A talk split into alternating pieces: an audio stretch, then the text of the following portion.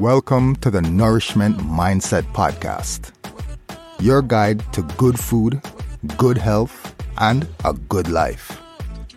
And now, here's your host, Nutrition Network advisor and author of The Nourishment Mindset. Happy Dixie. Transformation Tuesday, y'all. Welcome to or back to the Nourishment Mindset Podcast, where we are on a metabolic mission to achieve vitality and reverse chronic lifestyle conditions through real whole foods, straight talk, and the pleasures of the table.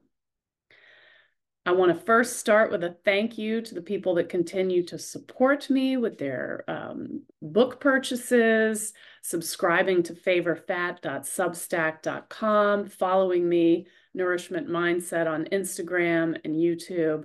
Appreciate you very much.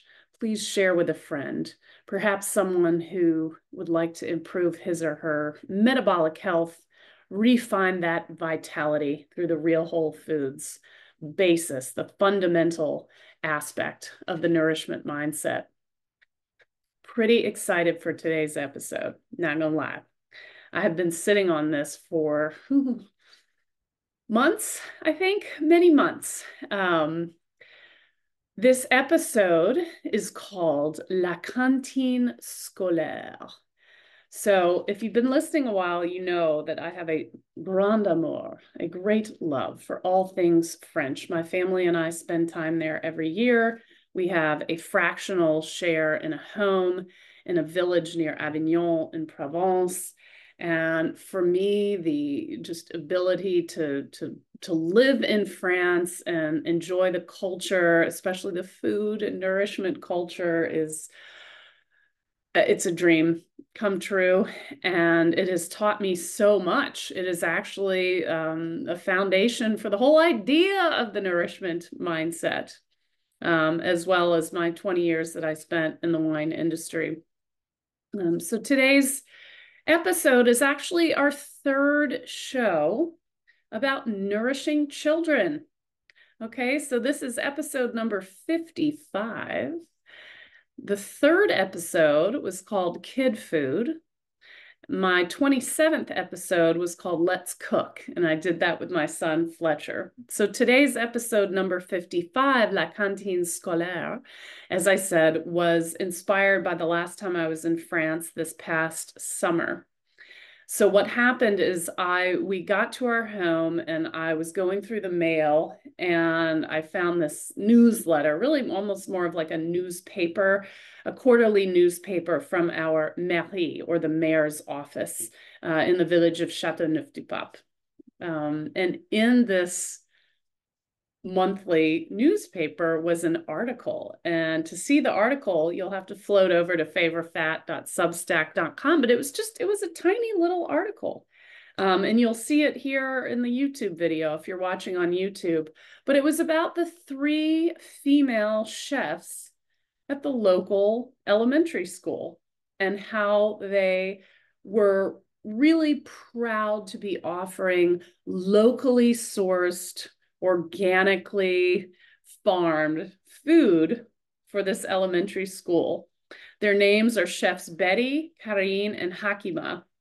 Um, and they are striving, in their words, c'était en français, but uh, in, in translated, striving for balanced meals, as I said, locally sourced and organic. So here you have a country where the elementary school has not one, but three chefs put this in stark contrast to our public school system in the US, where there are no chefs. And basically, it's big trucks from Sysco that back their asses up in, dump out a bunch of processed food, and then it's heated and served to our kids.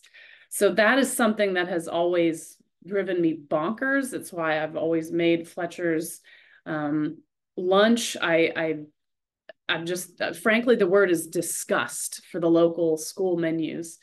Um, another sort of inspiration for this episode, I'll say, and I'll be reading a few excerpts from this if you're looking on YouTube. The book is called Pandora's Lunchbox. So I've been holding on to this for a while. I wanted to pull it all together for you, and I'm really excited to do that in this episode.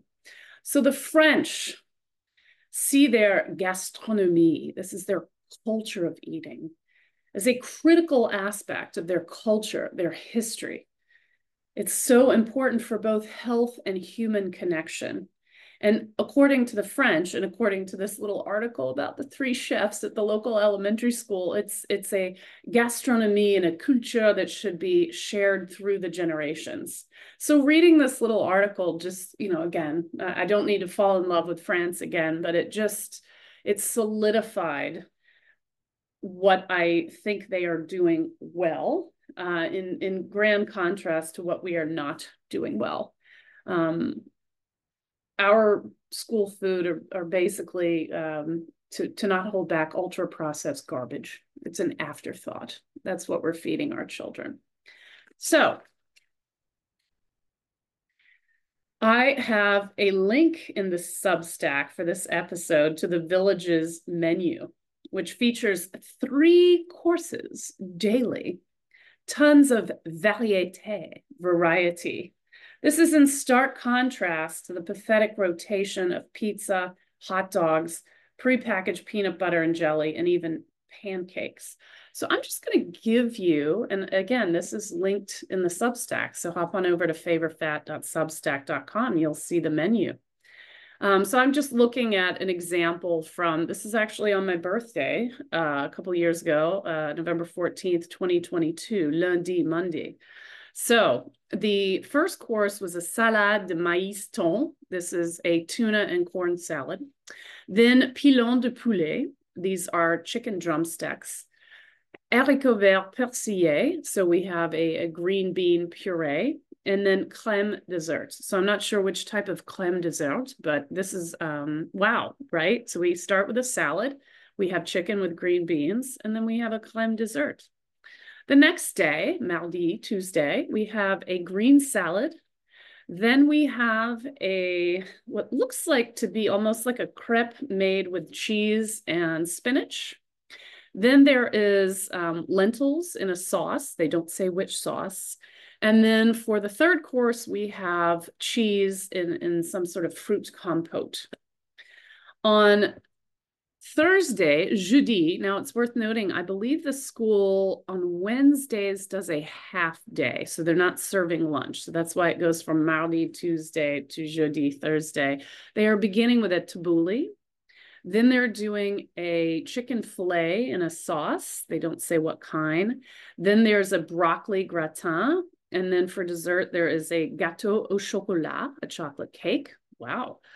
On Friday that week, they were serving a vegetable soup, followed by veal and a cream sauce with pasta.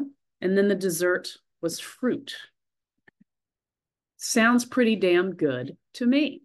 Now, we're going to contrast that with the menu of my local school system that's coming up here starting this Monday, February, uh, end of February. We've got nachos with chili and cheese, chicken nuggets, PB and J with a cheese stock stick rather, and a chicken popcorn popper. There is also a selection of fruits. Supposedly, there's a selection of vegetables. That's not so bad. Uh, with the ability to have the uh, fruits and vegetables. So the next day we have a hamburger, a cheeseburger, more PB and J, uh, mandarin orange chicken and rice. Now that's interesting, right? That doesn't sound so bad, the mandarin orange chicken and rice. Here's the issue not made by chefs. As I said, truck backs up, dumps the stuff off. So we know what's in there seed oils, preservatives. We have no idea how long this meal has been preserved uh, since cooking. Uh, so I move on. The Wednesday, because our kids are in school all day on Wednesdays normally. Uh, we got corn dogs, barbecue pork, more PB and J.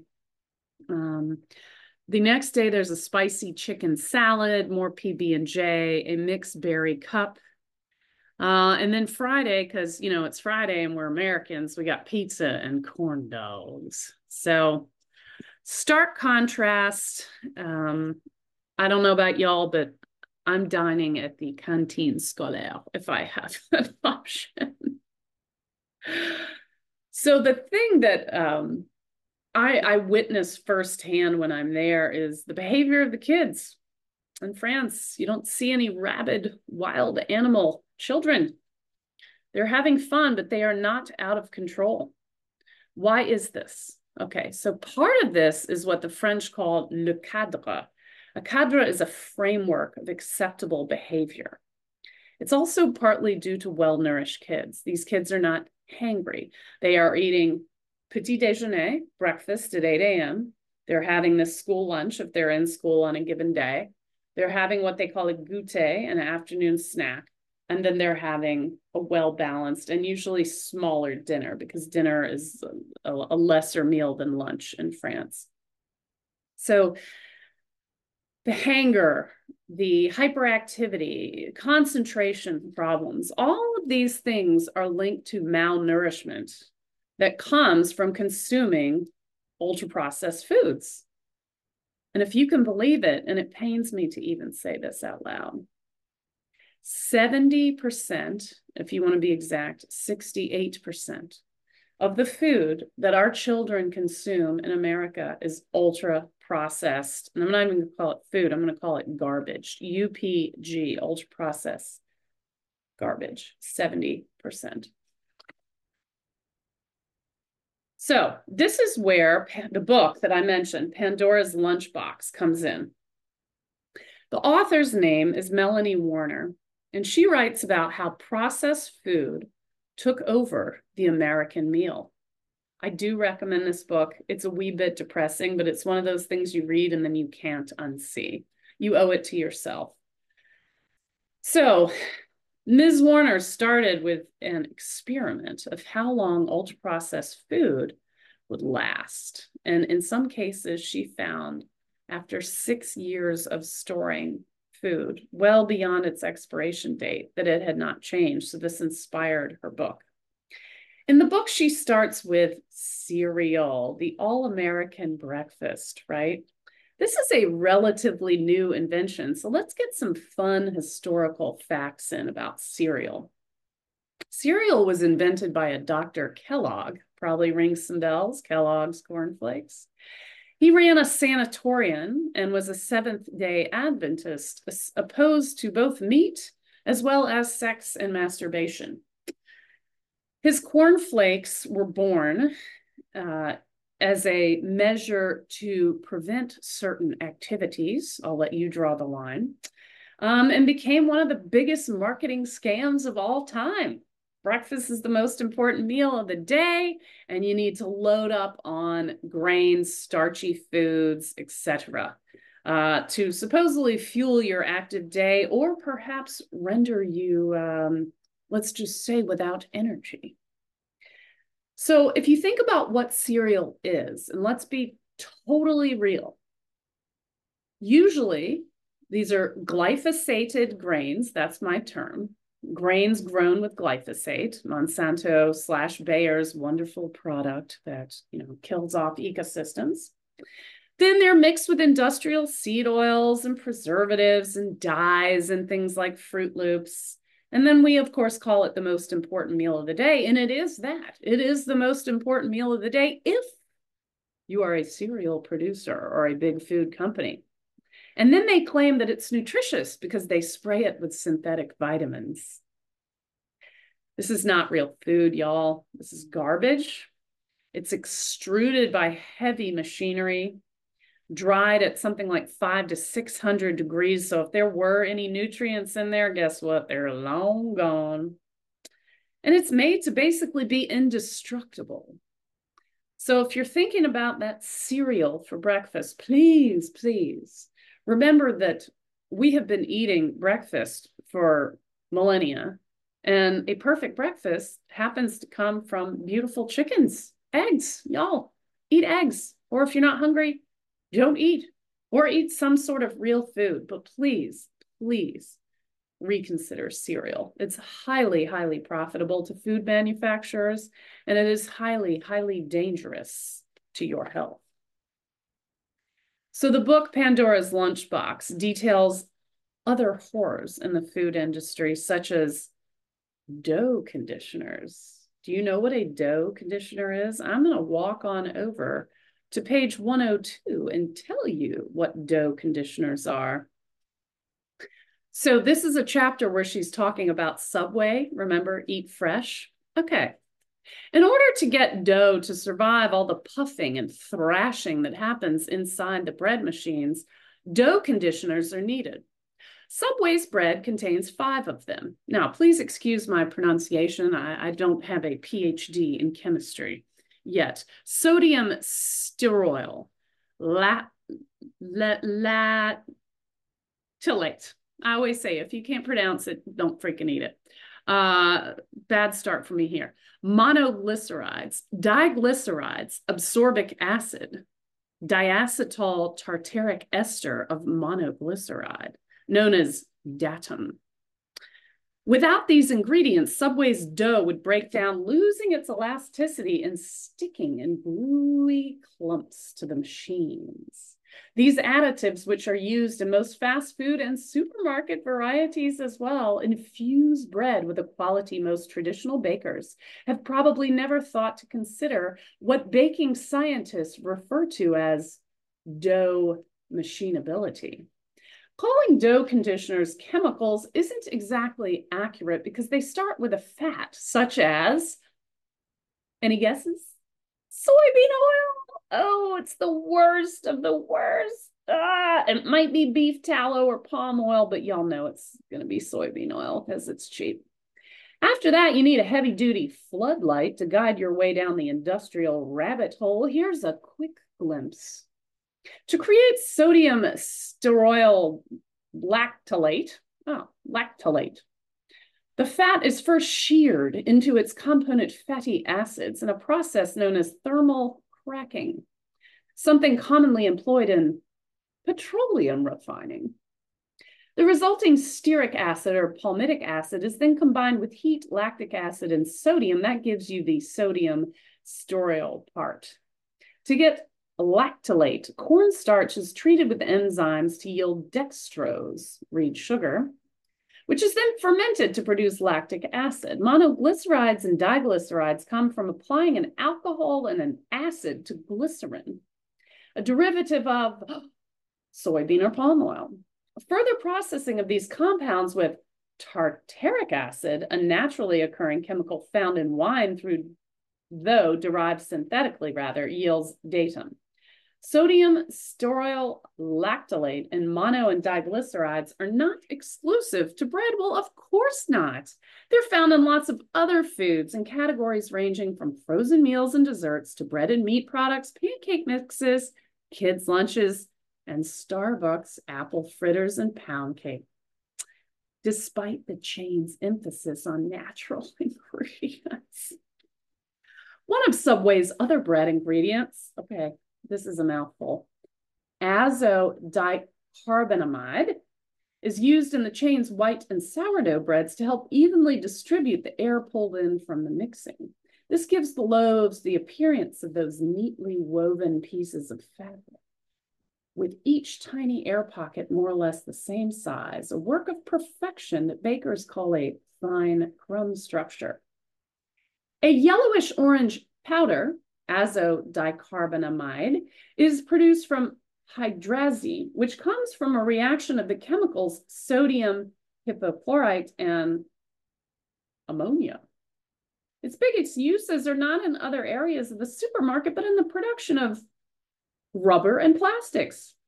Azodicarbonamide has probably been used to make the soles of your shoes and the floor mats you walk on at the gym. It's not something anyone would ever think to eat. On a summer morning in 2001, a truck carrying it overturned on Chicago's busy Dan Ryan Expressway, prompting city fire officials to issue the highest hazardous materials alert and evacuate everyone living up to a half mile downwind. People on the scene, many of whom abandoned their cars amid the massive pileup, complained of burning eyes and skin irritation. Making mass produced bread without flammable chemicals and highly engineered fat derivatives is possible. It's just harder and more expensive. Isn't that delicious? I hope y'all are hungry to eat fresh at Subway. Right. Warner also unveils the FDA's GRAS BS. This reminds me of a quote from a long forgotten movie. Man, I wish I could remember it. But the guy goes, Your ass is grass, and I'm the lawnmower. so, generally recognized as safe is what GRAS stands for. Again, this is the FDA, very trustworthy organization. They allow 5,000 plus additives in our food system. And something you should know is that generally recognized as safe means that the food company can or cannot study it and just state that it's safe and put it in the food. And there is no oversight. Isn't that delicious? So let's learn a little bit more. Grasping how the FDA could allow companies simply to wave a magic wand and give their own ingredients a green light requires going back to the 1958 Food Additive Law. In passing it, Congress expected that all new substances would go through a rigorous FDA review process before being launched in the supermarket. Congress wasn't sure how many food additives there would be, but naively figured the total might reach a thousand or so. And as a sort of side rule, the law established another program, here it comes, generally recognized as safe, your ass is grass and I'm the lawnmower, for substances that everyone and their dog knew to be safe. Things like spices, salt, vinegar, yeast.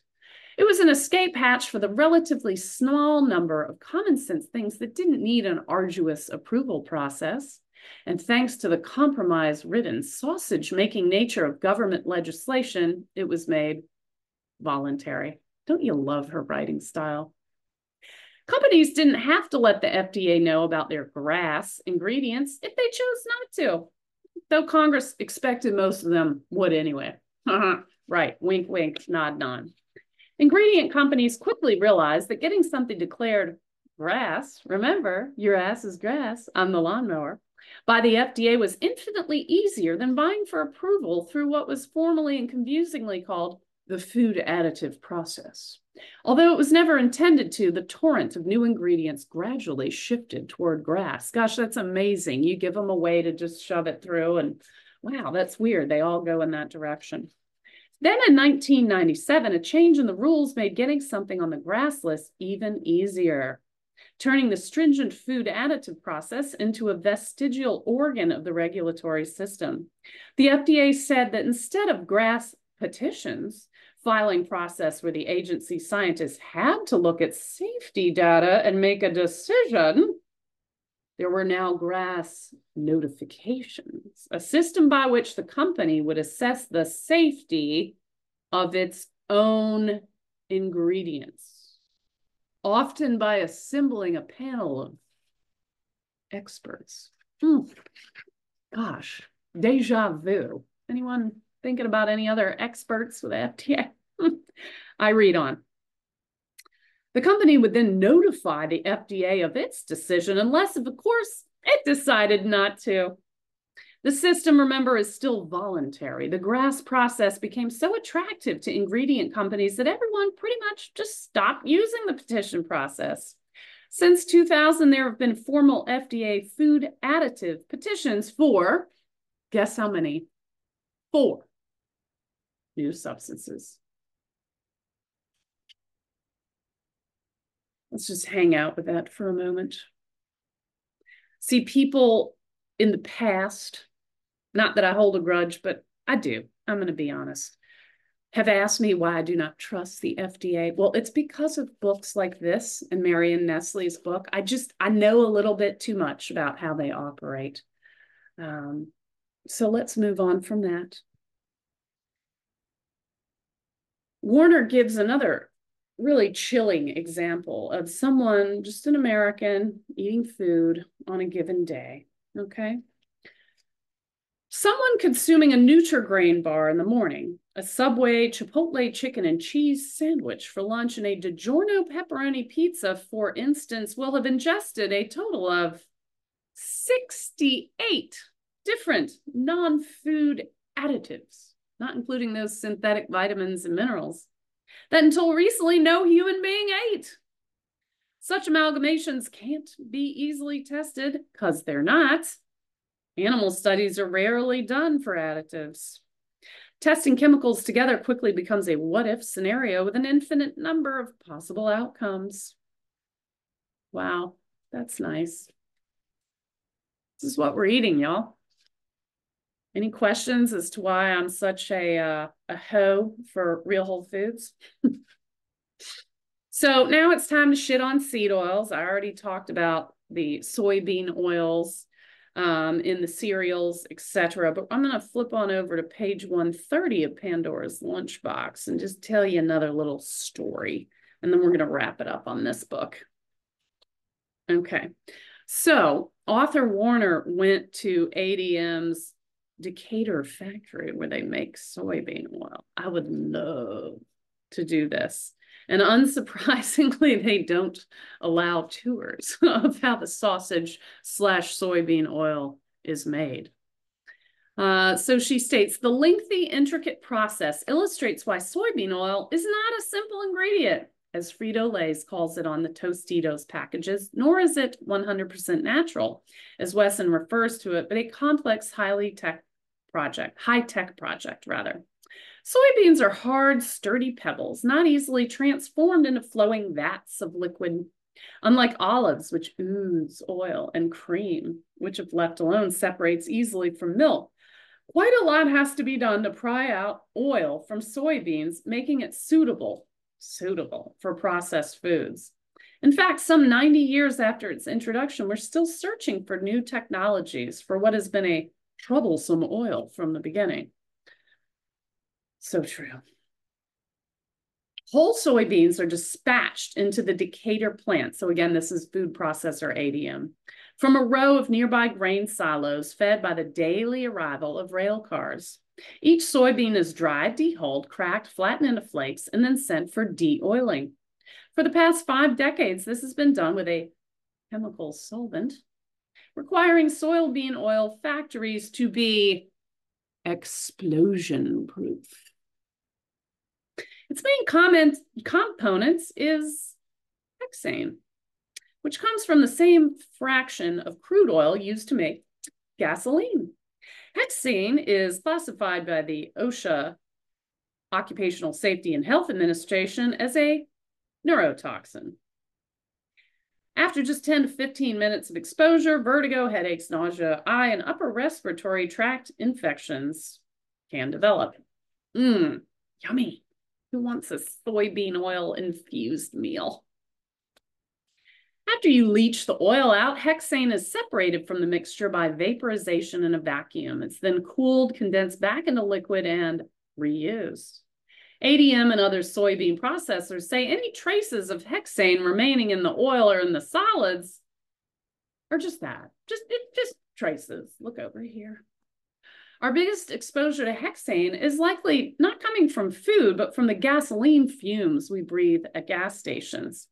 Since motor fuel contains small amounts of the chemical, but how much we're exposed to in our food is hard to say exactly.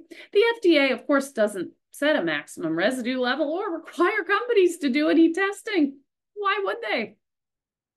Once pried from the bean, soybean oil is the color of weak coffee, brown nowhere near ready for frying nuggets or drizzling onto that healthy salad. If you tasted it at this juncture, it would be a bit like eating grass, said Duncan Guy, a technical rep for Bunge.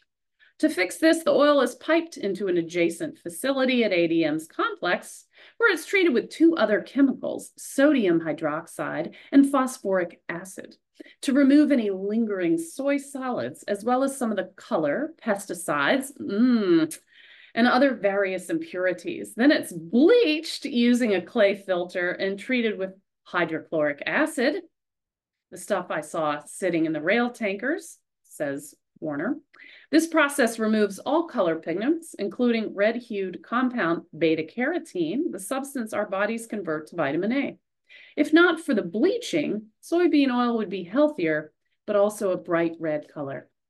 The next step deodorizing, which happens in a vacuum at 500 degrees Fahrenheit, saps the oil of every trace of color and flavor and also of its vitamin E and phytosterols, substances thought to block the absorption of cholesterol. Like lecithin, another thing y'all need to avoid, a gummy substance removed from soybean oil before bleaching. These healthy compounds are marketed separately, which is more financially advantageous than adding them back to the oil. ADM sells 12 different vitamin E products, 16 lecithins, and a brand of plant sterols called CardioAid that you can find in yogurts. Although they don't use hexane, natural and organic vegetable oils also go through similar bleaching and deodorization steps. Vitamin E is a potent natural antioxidant, usually replaced with a preservative TBHQ or a slightly more natural one like citric acid, which, by the way, she doesn't go into this. Citric acid sounds like I'm squeezing a lemon into something. It ain't. It's made from mold, y'all. more natural. Gross, please. She she's she kind of dropped the ball on that one. But anyway, let's go back into it. If the oil is destined for deep fryers, it will have the silicon-based chemical. All right, wait for it. Dimethyl polysiloxane added to keep the oil from getting frothy after countless rounds of frying. So again, those lovely McDonald's or wherever French fries, it's rancid oil that they use over and over and over. But no worry because there's dimethyl polysiloxane added to keep it from getting frothy. Then, at long last, after multiple rounds of heating, chemical treating, centrifuging, filtering, washing, washing and vacuuming, the soybean oil, clear, tasteless, odorless, nearly nutrient free, is edible, edible, really, ready to be pumped into 8,000 gallon tanker trucks shipped off to customers across the food industry. Yum. Dinner is served. Wow. That's amazing. So what are we supposed to do, y'all? Are we supposed to just freak out or give up? This is all about mitigation, folks. Uh, knowledge is power. It's important to know what we're dealing with. And I will be honest, last weekend I was at my favorite restaurant in the world, Capri Fish House, sat on the beach with my glass of Sauvignon Blanc. I had a gator bite. I know that shit's fried in soybean oil. So I'm not sitting here on Health Coach Hill. Sometimes you got to have a gator bite. I'm sure the alligator meat's good. Yes, it does taste like chicken. But it's about mitigation. So we need to know where our food comes from. We need to know what ingredients are in our food. And you'll be just fine if you focus the vast majority of your time and energy on real, whole, single ingredient foods cooked in your home. And then when you go out to a restaurant or if you have that fried gator bite or whatever it is, it's okay. Let's not fret about it. Let's not make food a religion. This is all about, as I said, mitigation. 90% of the time, figure out what works for you. I'm not here to tell you what's going to work best for you and your family. I am here to suggest that you be mindful of what you are consuming and the risk reward ratio of that. The fact is that when you have real whole single ingredient foods made chez vous, you are nourishing yourself. When you're eating out and you're taking in this junk, you're making a health account withdrawal. And hey, that's okay. You get to choose when and how you make a health account withdrawal, but you should at least be mindful of it. So I'd like to finish up with a related idea because this is ultimately about how we're feeding our kids. That's why I wanted to bring awareness to this, the contrast between La Cantine Scolaire and the public school in America food menu. There's another book I've read a couple of different times by Dr. Christine Carter. This is called Raising Happiness 10 Simple Steps for More Joyful Kids and Happier Parents. So, in this book, there's plenty with which I agree. There's some I absolutely don't, but I'm going to say something. Her chapter 10 is 100% correct. Chapter 10 is called Eat Dinner Together. According to Dr. Carter, having dinner together as a family is the last and most important science based advice I will give you for raising happy kids. That's what she says. The benefits are remarkable. Family dinners lead to greater emotional stability, less likelihood of abuse of drugs and alcohol, better grades, fewer depressive symptoms, and a lesser likelihood of becoming obese or having an eating disorder. She cites a Harvard Graduate School of Education study that looked at acquired language. This is really interesting to me. And they found that just 143 of the 2,000 rare words that kids knew came from parents reading to kids. Now, I'm not suggesting you don't read to your kids, your young kids. But interestingly, a thousand, more than a thousand of the 2,000 rare words came from where? The dinner table.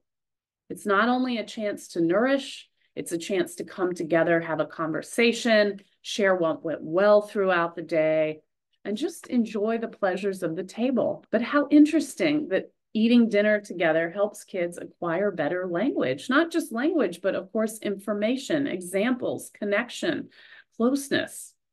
So I urge you to sit down to your next real whole foods meal, say a blessing or acknowledge something for which you're grateful, and nourish yourself and your family.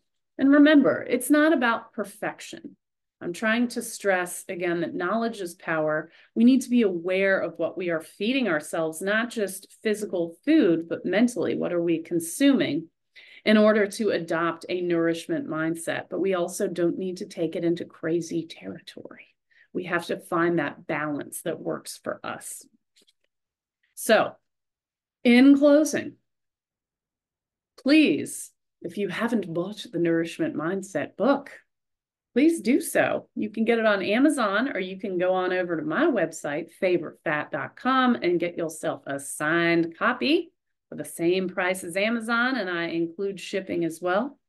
You can find me on LinkedIn, Instagram, and YouTube. I love it when people suggest topics for a future episode. Right now, these episodes are monthly.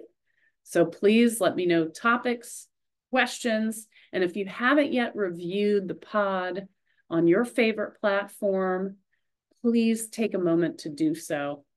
We really appreciate the sharing, the liking, all of the attention that you can bring so that we can continue our metabolic mission of helping people achieve vitality and reverse chronic lifestyle conditions through real whole foods, straight talk and the pleasures of the table. Sante, y'all. I hope you have a wonderfully nourished week and month. And I will see you in the next episode. In final words, shout out to my mother in law who knitted me this beautiful wrap. Isn't this amazing? Crochet? I'm not sure what it is. I just know that it's a piece of art.